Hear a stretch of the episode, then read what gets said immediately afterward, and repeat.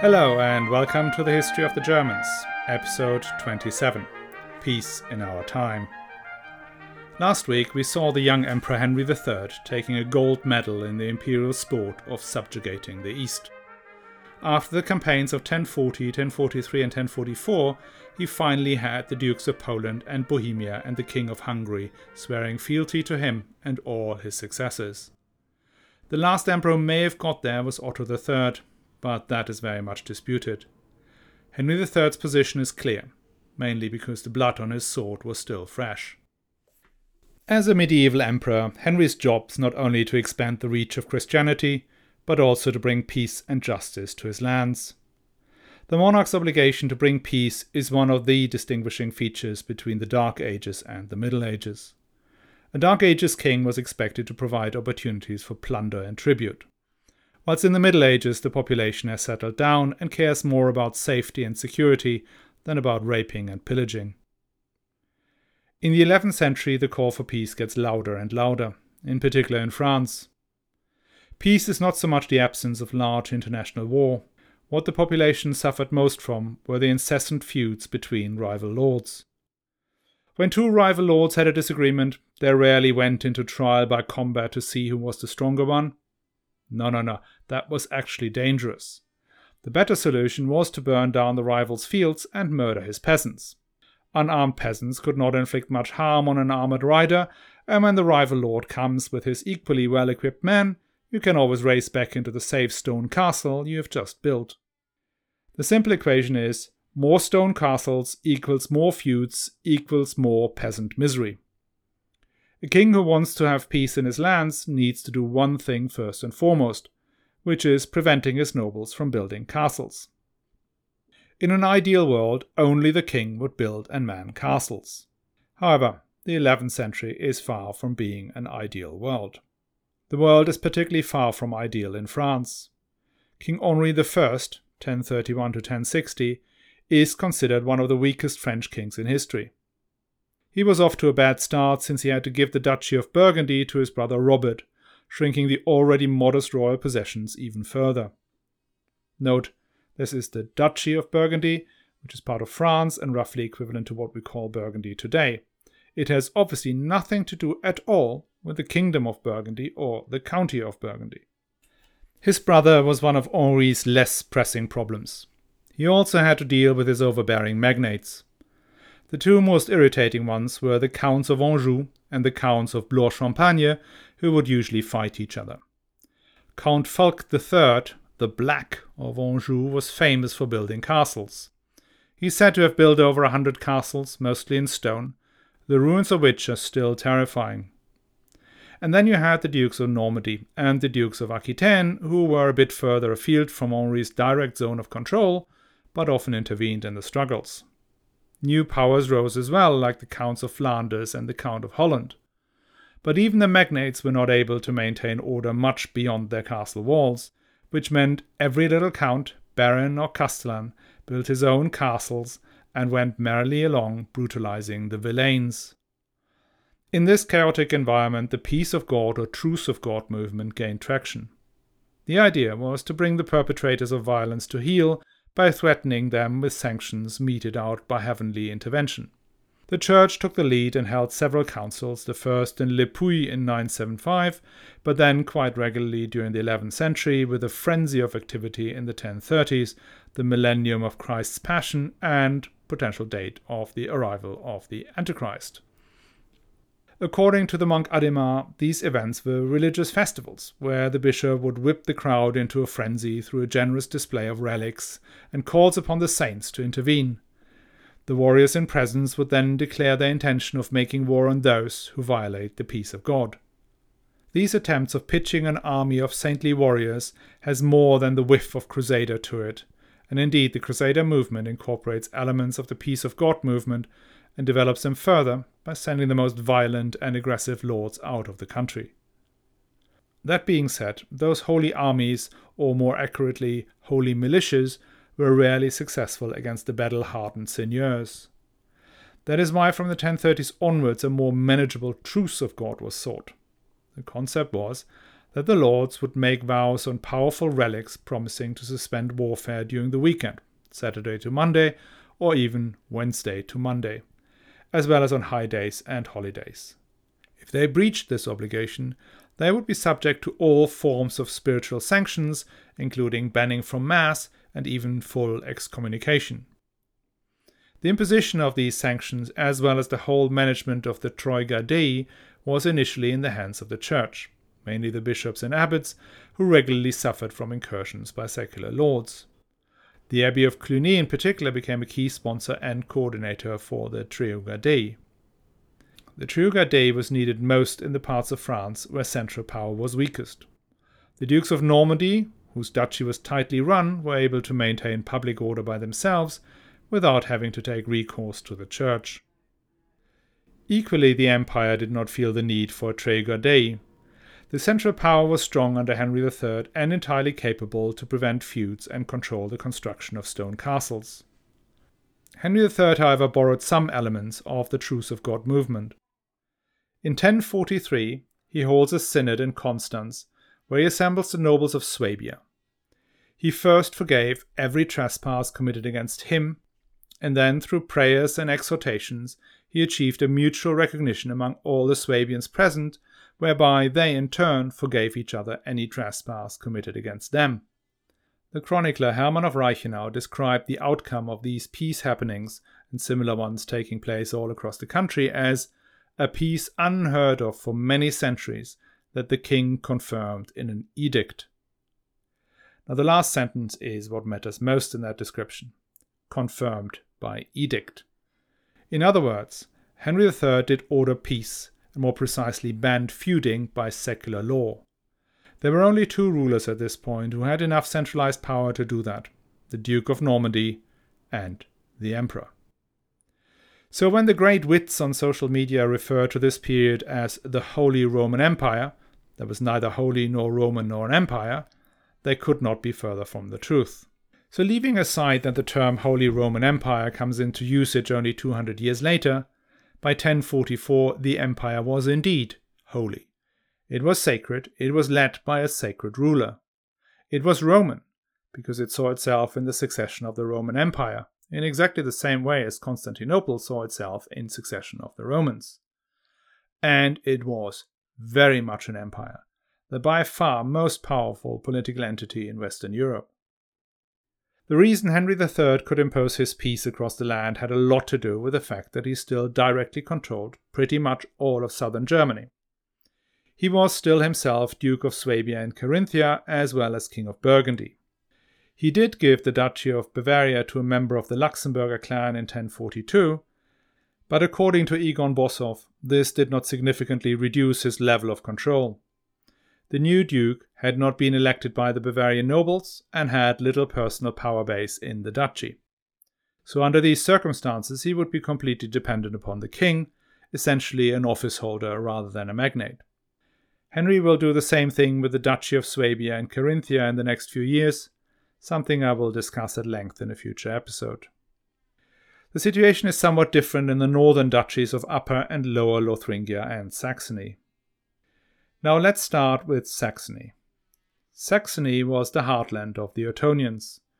The success of Henry the Fowler and Otto the Great had clearly rubbed off on the Saxons in general, and they saw themselves very much as the nucleus and foremost tribe in the empire. After the Ottos had died out, the Saxons found it beneath them to participate in the elections of the last kings. Instead, Henry II and Conrad II had to come to Saxony after their elections and negotiate a separate acclamation. That acclamation was granted in both cases in exchange for recognition of ancient rights and probably the issuance of new privileges. That already set Saxony apart. The other difference was the role of duke. You may remember that Otto the Great had made his old comrade in war, Hermann Billung, Duke of Saxony. That elevation had initially been more of a governorship. Hermann Billung was to take orders from Otto in respect of the duchy. And the main ducal lands, including the immensely valuable silver mines in Goslar, remained in the personal possessions of the Ottonians. Furthermore, Saxony had some immensely wealthy and powerful counts, such as the Markgraf Gero and then later the Markgrafs of Meissen. One of these Markgrafs, Eckhard, had even tried to become king and died under suspicious circumstances, as we heard in episode 17. Therefore, the Dukes of Saxony were less powerful within their duchy, operating more like first amongst equals. On the flip side, the protection of the ancient rights of the Saxons meant that the Billungs could make their duchy an inherited fief, whilst all other duchies were offices the king could, in principle, assign to whoever he wanted. For Conrad II and Henry III, this situation was unsatisfactory. Both tried to strengthen royal authority in Saxony using the Ottonian crown lands and the imperial churches as their base. The bishops of Hildesheim and Halberstadt were given generous donations. The dominant churchman in Saxony was, however, Archbishop Adalbert of Hamburg Bremen. Adalbert was made archbishop in 1043 and clashed with the Duke Bernhard II of Saxony right from the start. The Duke saw Adalbert as the king's spy and agent in Saxony, sent to find the weakness in the Saxon defences. And he was probably not wrong in that. Adalbert and Henry had a strong alignment of interests. Henry wanted control over Saxony, and Adalbert's plan was to make Hamburg the metropolitan see of an archbishopric that would cover all of Scandinavia and Saxony, from Lapland to Leipzig.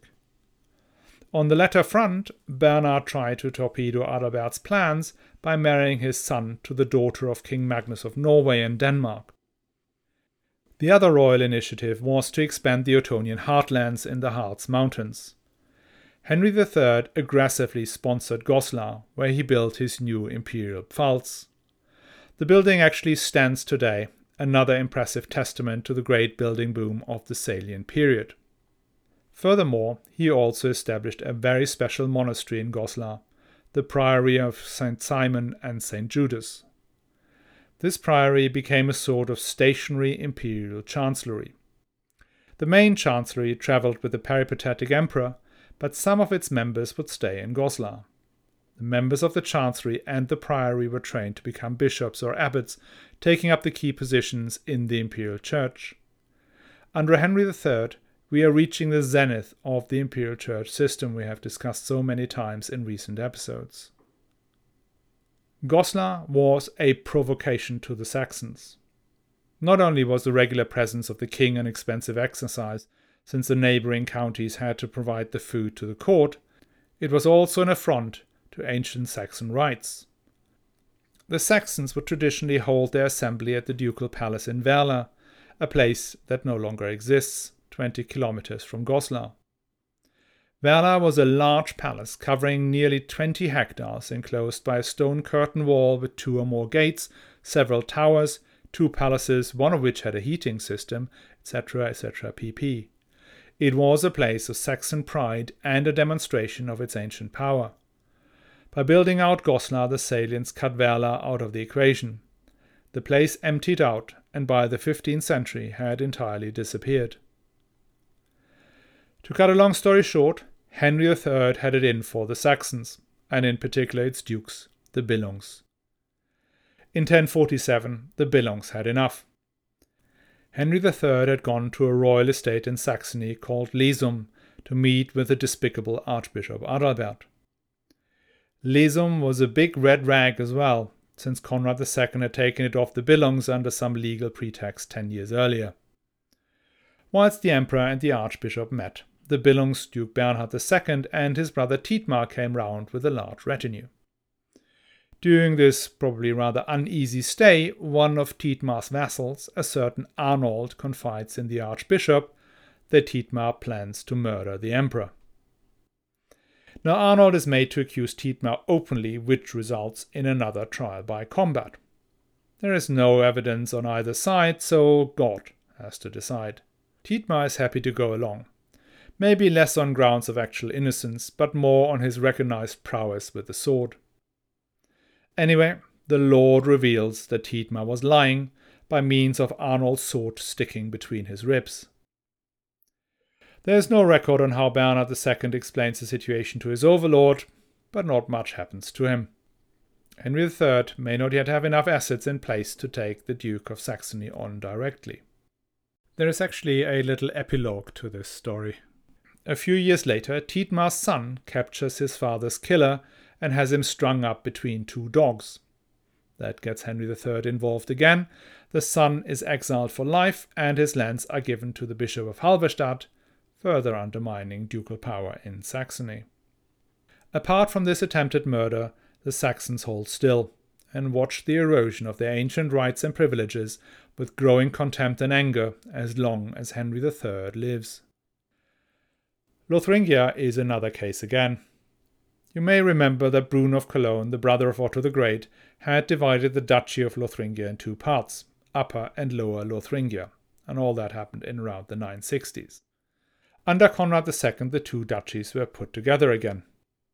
Conrad needed a strong Duke of Lothringia as a counterweight to Count Odo of Blois-Champagne, his rival for the Burgundian crown. Odo's lands bordered Lorraine, and in 1037 he attacked Lorraine to seek revenge for the loss of Burgundy. Conrad II's calculation worked out, and Odo was defeated and killed by the new Duke of all of Lothringia, Gozelo. Gozelo's success was a double edged sword for his family. On the one hand, he was successful in removing Odo, whose lands were divided amongst his sons. On the other hand, now the emperor no longer needs a strong Lotharingian duke to fight the Count of Champagne. In fact, the emperor wanted the exact opposite. He, and that is our friend Henry III now, he wanted a weaker duke who owes his office to him, the king. And that became even more so when Henry III met up with King Henri of France in 1043. In the meeting, Henri agreed to let Henry III marry Agnes of Poitou, the daughter of the Duke of Aquitaine and linked to the Counts of Anjou. Henry now has a big enough stake in the French power play to keep any Count of Champagne in check. In 1044 he got the opportunity, when Gozelo died. Just before he died, Henry III had pressured Gozelo into changing his will. Instead of leaving the whole duchy to his able son Godfrey, he split the duchy up again.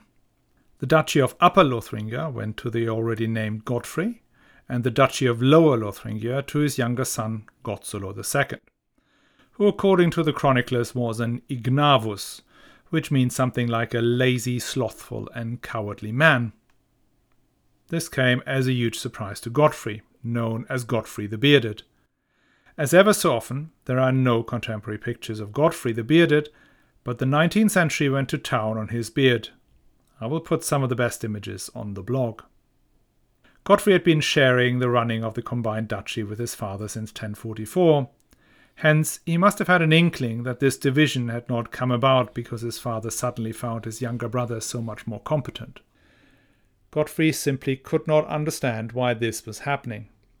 Hadn't his father and he himself served the Salians faithfully, spilled their blood to bring down the mighty Count Odo? Had Lothringia not always been one entity since its creation in 843, with the recent division being just a matter of administrative ease? He made his disappointment known to all and sundry, which may well have involved bringing up an armed retinue to the royal assembly Henry III had called him up to. Some sources claim he had conspired with King Henri of France, promising the Duchy of Lothringia. As we know, every single king of France believes the Duchy of Lothringia is his and wants it back. But it is unlikely Godfrey had already come to this point in 1044. Like Duke Ernst of Swabia, he thought he could negotiate with a Salian emperor. Nope. As soon as he had arrived at court, Henry III removed him as Duke of Upper Lothringia. For Henry, the role of Duke was an office, not a feudal position. Hence, if a Duke refuses to accept the redrawing of the borders of his duchy, he is guilty of high treason. As we know, there is now only one thing for Godfrey to do rebel. The fighting was ferocious, and Lothringia was beaten up quite severely. Henry III ultimately prevailed, even though he did have to fight in Hungary and Burgundy at the same time. Godfrey was taken to the castle of Giebichenstein, the state prison. In 1046, Godfrey the Bearded was reinstated as Duke of Upper Lothringia, having handed over his son as hostage. Lower Lothringia was taken away from the inept Gozelo II and given to another member of the Luxemburger family, who now ruled both Bavaria and Lower Lotharingia. Yeah, I know. Me too. I cannot see why you bring down one family only to give their land to another equally powerful one. Another odd move was to enfeoff the Count of Flanders with the lands on the Schelde River and around Valenciennes. Sure, that irritated Godfrey, whose land it was, but the Counts of Flanders were an ambitious lot with great plans, none of which involved strengthening the empire. In between the defeat of Godfrey and the reorganization of Lotharingia, two things happen. One, definitely significant, the other, possibly important. Let us start with the potentially important one. Henry III falls gravely ill in 1045. What he suffered from is unclear. What is noticeable, though, is that from then onwards, Henry III sometimes takes decisions that seem to be driven more by heightened personal animosity than by political calculations. Or maybe he just could never stand Duke Godfrey the Bearded. The other definitely significant event is his marriage to Agnes of Poitou. You may remember that Henry III had been married to Gunhild, the daughter of King Canute. Gunhild died in 1038 on return from Conrad II's last disastrous expedition to Italy, probably of malaria. Gunhild was an expensive miscalculation. King Canute drove a hard bargain, and Conrad II had to hand over the Duchy of Schleswig to get the marriage alliance over the line. Canute repaid him by dying shortly afterwards, which led to the disintegration of his Nordic empire making Gunhild politically worthless. Moreover, the couple only had a daughter, Beatrice, who became Abbess of Quedlinburg. Henry III should have got married quickly after that, since he had no son, but for some reason this did not happen. It took five years before he arranged the marriage with Agnes of Poitou. As I mentioned before, Agnes was the daughter of the Duke of Aquitaine and the stepdaughter of the Count of Anjou. That brings Henry great contacts in France, but it also causes some headaches. As most nobles of that period, Agnes and Henry III were too closely related to get married according to canonical laws. The marriage immediately attracted criticism from the Reformed Church, including from the influential abbot Siegfried of Gorze. Being French did not help either, as some of the older curmudgeons disliked the fancy French dresses, haircuts, and armor. Another thing Agnes brought, apart from Parisian or more likely Bordelais fashion, was a particular brand of church reform, represented by the Abbey of Cluny. I think we discussed Cluny a bit in the Germany in the year 1000 episodes. Cluny was not just a monastery, it was a monastic empire. You see, there were existing imperial centers of monastic reform, like Gorze or Saint Maximin near Trier.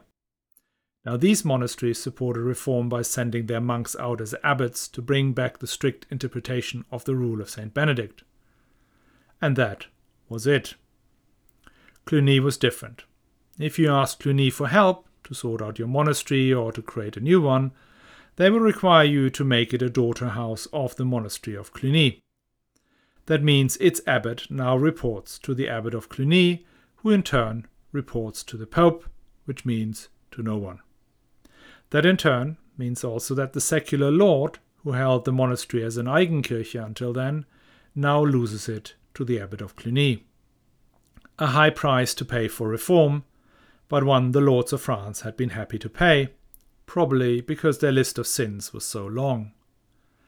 In Germany, Cluny had made some inroads, in particular with Empress Adelheid, but were held back by the later Ottonians and Conrad II. Agnes opened the doors wide for the abbots of Cluny. Abbot Hugh of Cluny, known as the Great, which makes him, I think, the only abbot who is called the Great. Anyway, that Hugh the Great of Cluny would become godfather to Henry III's son and heir. There we are. You may not be aware but in this short episode, we have met some of the dramatis personae that will lead us to the great medieval turning point, the road to Canossa. Agnes of Poitou, Adalbert of Hamburg Bremen, Bernard Duke of Saxony, Godfrey the Bearded, and the great Abbot of Cluny. Some characters are still missing for the great play, but they will make their appearance next episode when Henry III will take down three popes with one shot. Yes, it is time for our favorite pastime an expedition to Italy. This expedition will be one of the most important imperial coronation journeys to Rome, not just for German history, but for the history of the papacy as well. Stay tuned, things are hotting up. And if you enjoy the history of the Germans, tell your friends, your family, your neighbors, your followers, or anyone else you think may enjoy the podcast. It makes a huge difference. So, see you next week.